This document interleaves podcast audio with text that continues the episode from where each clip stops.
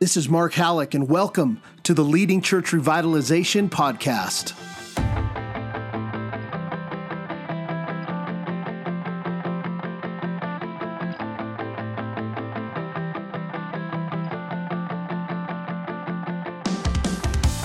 This podcast is designed to encourage and equip you for the work of leading church revitalization in your context.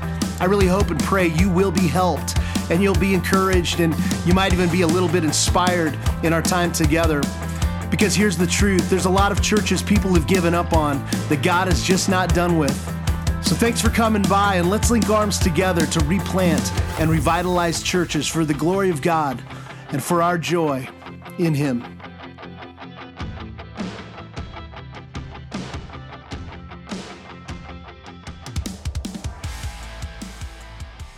One of the challenges and sad realities in church revitalization is that a dying or declining church has most likely become a non factor in their community. People don't care about what's going on in that particular church. Those in the neighborhood, if we're just being honest, they may not even know that the church is doing anything anymore. And this should really bother us. In fact, this ought to be one of the reasons why we want to see a church revitalized in the first place to see a congregation become a lighthouse for the sake of the gospel in a community that desperately needs it. If this is going to happen, we have to get serious about getting into the neighborhood. We got to get into the neighborhood. And so, to help us do this well, there are three words that I want to discuss and talk about over the next three weeks on the podcast that I believe can help drive and direct our community engagement. And the three words are these know, serve, and network. And so this week, we're going to talk about knowing your community. Next week, we're going to be talking about serving your community. And then the third week, we're going to talk about networking in or within your community. The bottom line is this in revitalization, knowing, serving, and networking are critical to loving your community with passion and persistence and purpose. First, what does it mean to know your community and how do you get to know it? That's what I want to talk about today. The bottom line is this we must get to know our community well, and we do this through what I would call cultural exegesis. Now, that word exegesis is a theological word that refers to critically interpreting or explaining the scriptures. Exegesis analyzes the words of a particular passage of the Bible through the lens of their original context to determine its intent. Now, good exegesis is what helps us rightly understand a text's meaning and purpose.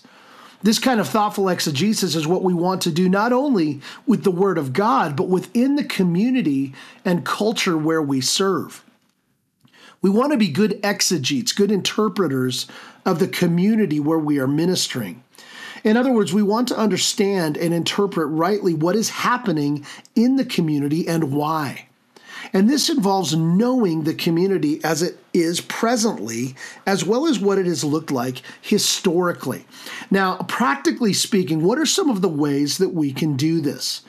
What are some of the ways we can get to know a community and exegete it well? Well, let me just offer 10 helpful ideas. And these are not original with me. These uh, have been written on and proposed by Chuck Lawless, who's done a great deal of helpful work in this area. Of course, this is not an exhaustive list, but I found these 10 things incredibly effective when getting to know the community you are serving. So let's go through these. Number one, study the demographics of the community surrounding the church. Doing a demographic study simply means doing some basic sociological research. You want to research this community and get all of the current data you can. For instance, what types of folks live there? What income levels are represented? How diverse is this area ethnically, economically, and educationally? Are there any new businesses? What businesses haven't made it and why? How healthy are the schools? Do most families send their kids to public school or private school or homeschool? These are the types of questions you want to ask and get answered. I would encourage you to do as much research demographically on this community as you can. It will help you immensely as you seek to reach people with the gospel in different ways. Number two, Meet with school principals and teachers in the area schools. The reality is that teachers typically know as much about a community as anyone, for good or for bad, since they're with students and families all the time. The reason I would reiterate public school teachers is because they can clue you in on a more diverse group of people. At least on a basic level, you want to get to know the principals and teachers at the elementary, middle, and high schools in your area. Work to build a relationship of trust with these important influencers in your community. While it takes time and effort, your work here will bear much fruit over time. Number three, try to spend time with local government leaders. Government leaders are another group of men and women to pursue and build relationship with if you are coming in to revitalize a dying church. Lawless is wise when he writes this. He says, even if you disagree politically with the leaders, develop friendships with them. You need to know these influencers in your community. They can be reservoirs of information about past community struggles, current needs, and future plans. Plus, they will likely need a pastor at some point in their lives. As a pastor and a leader in the community, it's completely acceptable to sit down and get to know some of the government officials in your area because you are there to serve the needs of people. This is especially true if you're in a smaller town, though I would say even within a big city. You want these officials to know that there's a church with a pastor who cares about the community. Number four, set aside one day a week just to hang out in the community. Here's what I mean this is a particularly crucial uh, strategy, I would say, in your first year at a church. Intentionally visit different restaurants and get on a first name basis with the staff. Spend time studying at the local library. Shop at local mom and pop stores. Volunteer. I guarantee your local school or park could use the help. Volunteer in some capacity. Prayer walk the street. Strike up conversations with people at a local coffee shop. Get to know as many people in the community as you can. That's my point.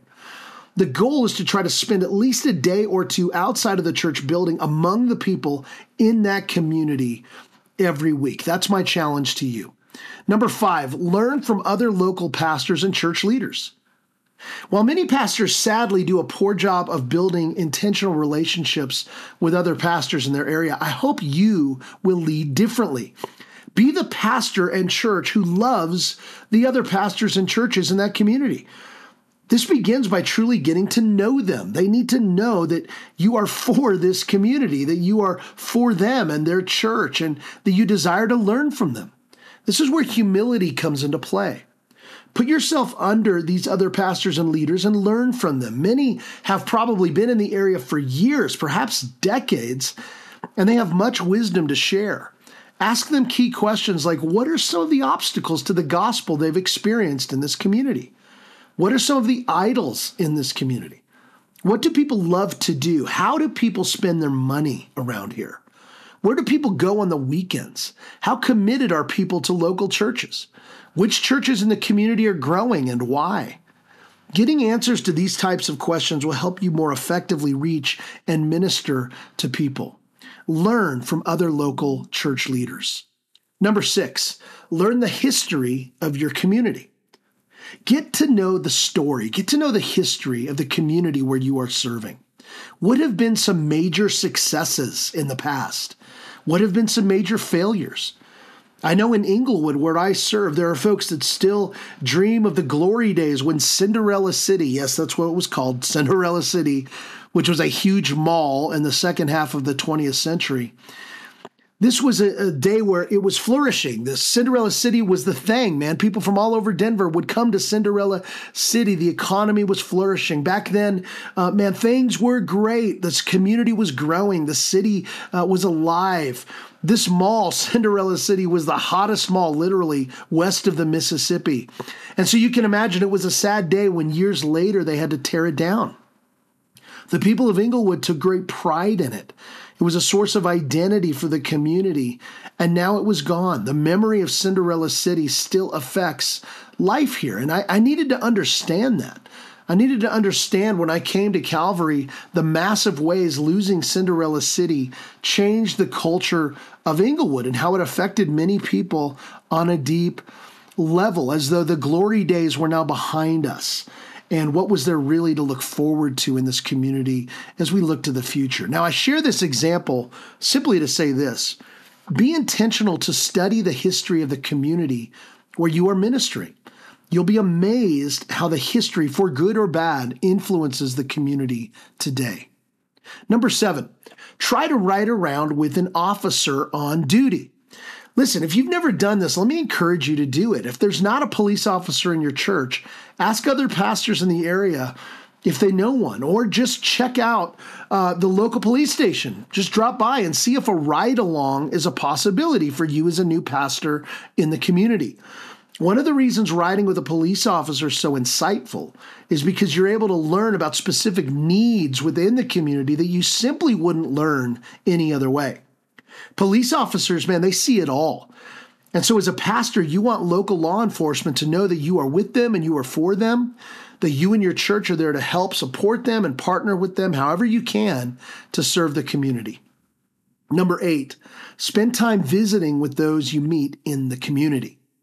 Don't be afraid to just talk with random people in the community. Seriously, just talk to people and learn from them. One of the ways you can do this is to interview them. Now, here's what I mean by interviewing them. This isn't some weird, creepy thing I'm thinking about here. Simply ask them questions about the community and then listen.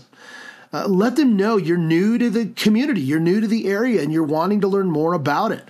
What are people into? What do people love to do? If the person you're interviewing has lived in the area for a long time, ask them what they liked or didn't like about growing up there.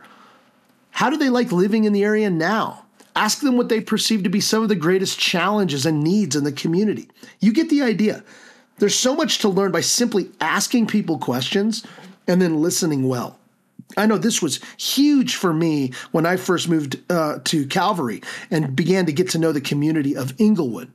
This doesn't have to be as awkward as it might sound, seriously. Be you, simply be you, love people.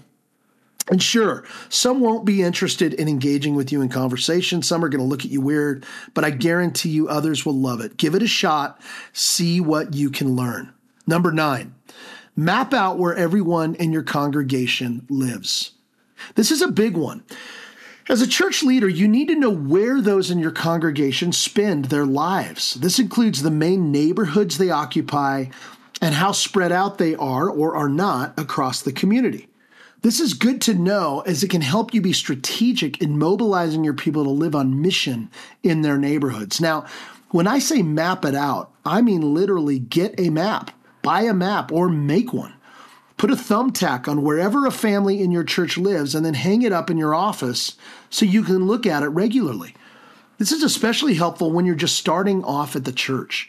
You can use this map to help you intentionally pray for people, to aid you in your home visitation ministry, and to keep track of strategic areas to plan future outreach events and group opportunities. It may also be eye opening to see where your congregation works which might open up entirely new pockets of town for your church to influence. Finally, number 10, prayer walk or prayer drive around the community. Whether you are prayer walking or prayer driving the community, these are great ways to help you intentionally pray for your community on a regular basis. As you pray, ask God to give you his eyes for the area. Your prayer might be, Lord, show me the needs in this community that I wouldn't normally see. Help me and help our church to know how we can meet those needs in a helpful, God glorifying way. Lord, break my heart over the things that break your heart in this community. I would encourage you to schedule intentional times to pray like this. Create an event on your calendar that blocks off an hour or so to go through your community each week just to pray. You may want to invite others to join you. And as you pray, watch what God does in you and through you as He helps you to fall more in love with the people He has prepared you to serve in His name. And that's where we're going to go next week. Next week, join us as we talk about as you're reaching this community, what does it look like to serve this community in the name of Jesus? I hope you'll join me then. Thanks so much for checking out the podcast today. Hey, as you continue to grow, I want to point you in the direction of a book called Leading Church Revitalization. This entire podcast is really built on and based on that book. You can pick it up at Amazon.com today. Also, check out acomapress.org. Acoma Press is committed to putting out resources to help encourage and equip you as a revitalizer or a replanter. It's also very committed to help equip congregations that are struggling and facing serious decline. And one last thing. I would love to stay in touch with you. So let's connect on Twitter or Facebook or Instagram. Any way I can serve you, I would love to do that. Man, I can't wait till we're together next time. Thanks so much for stopping by. God bless you all.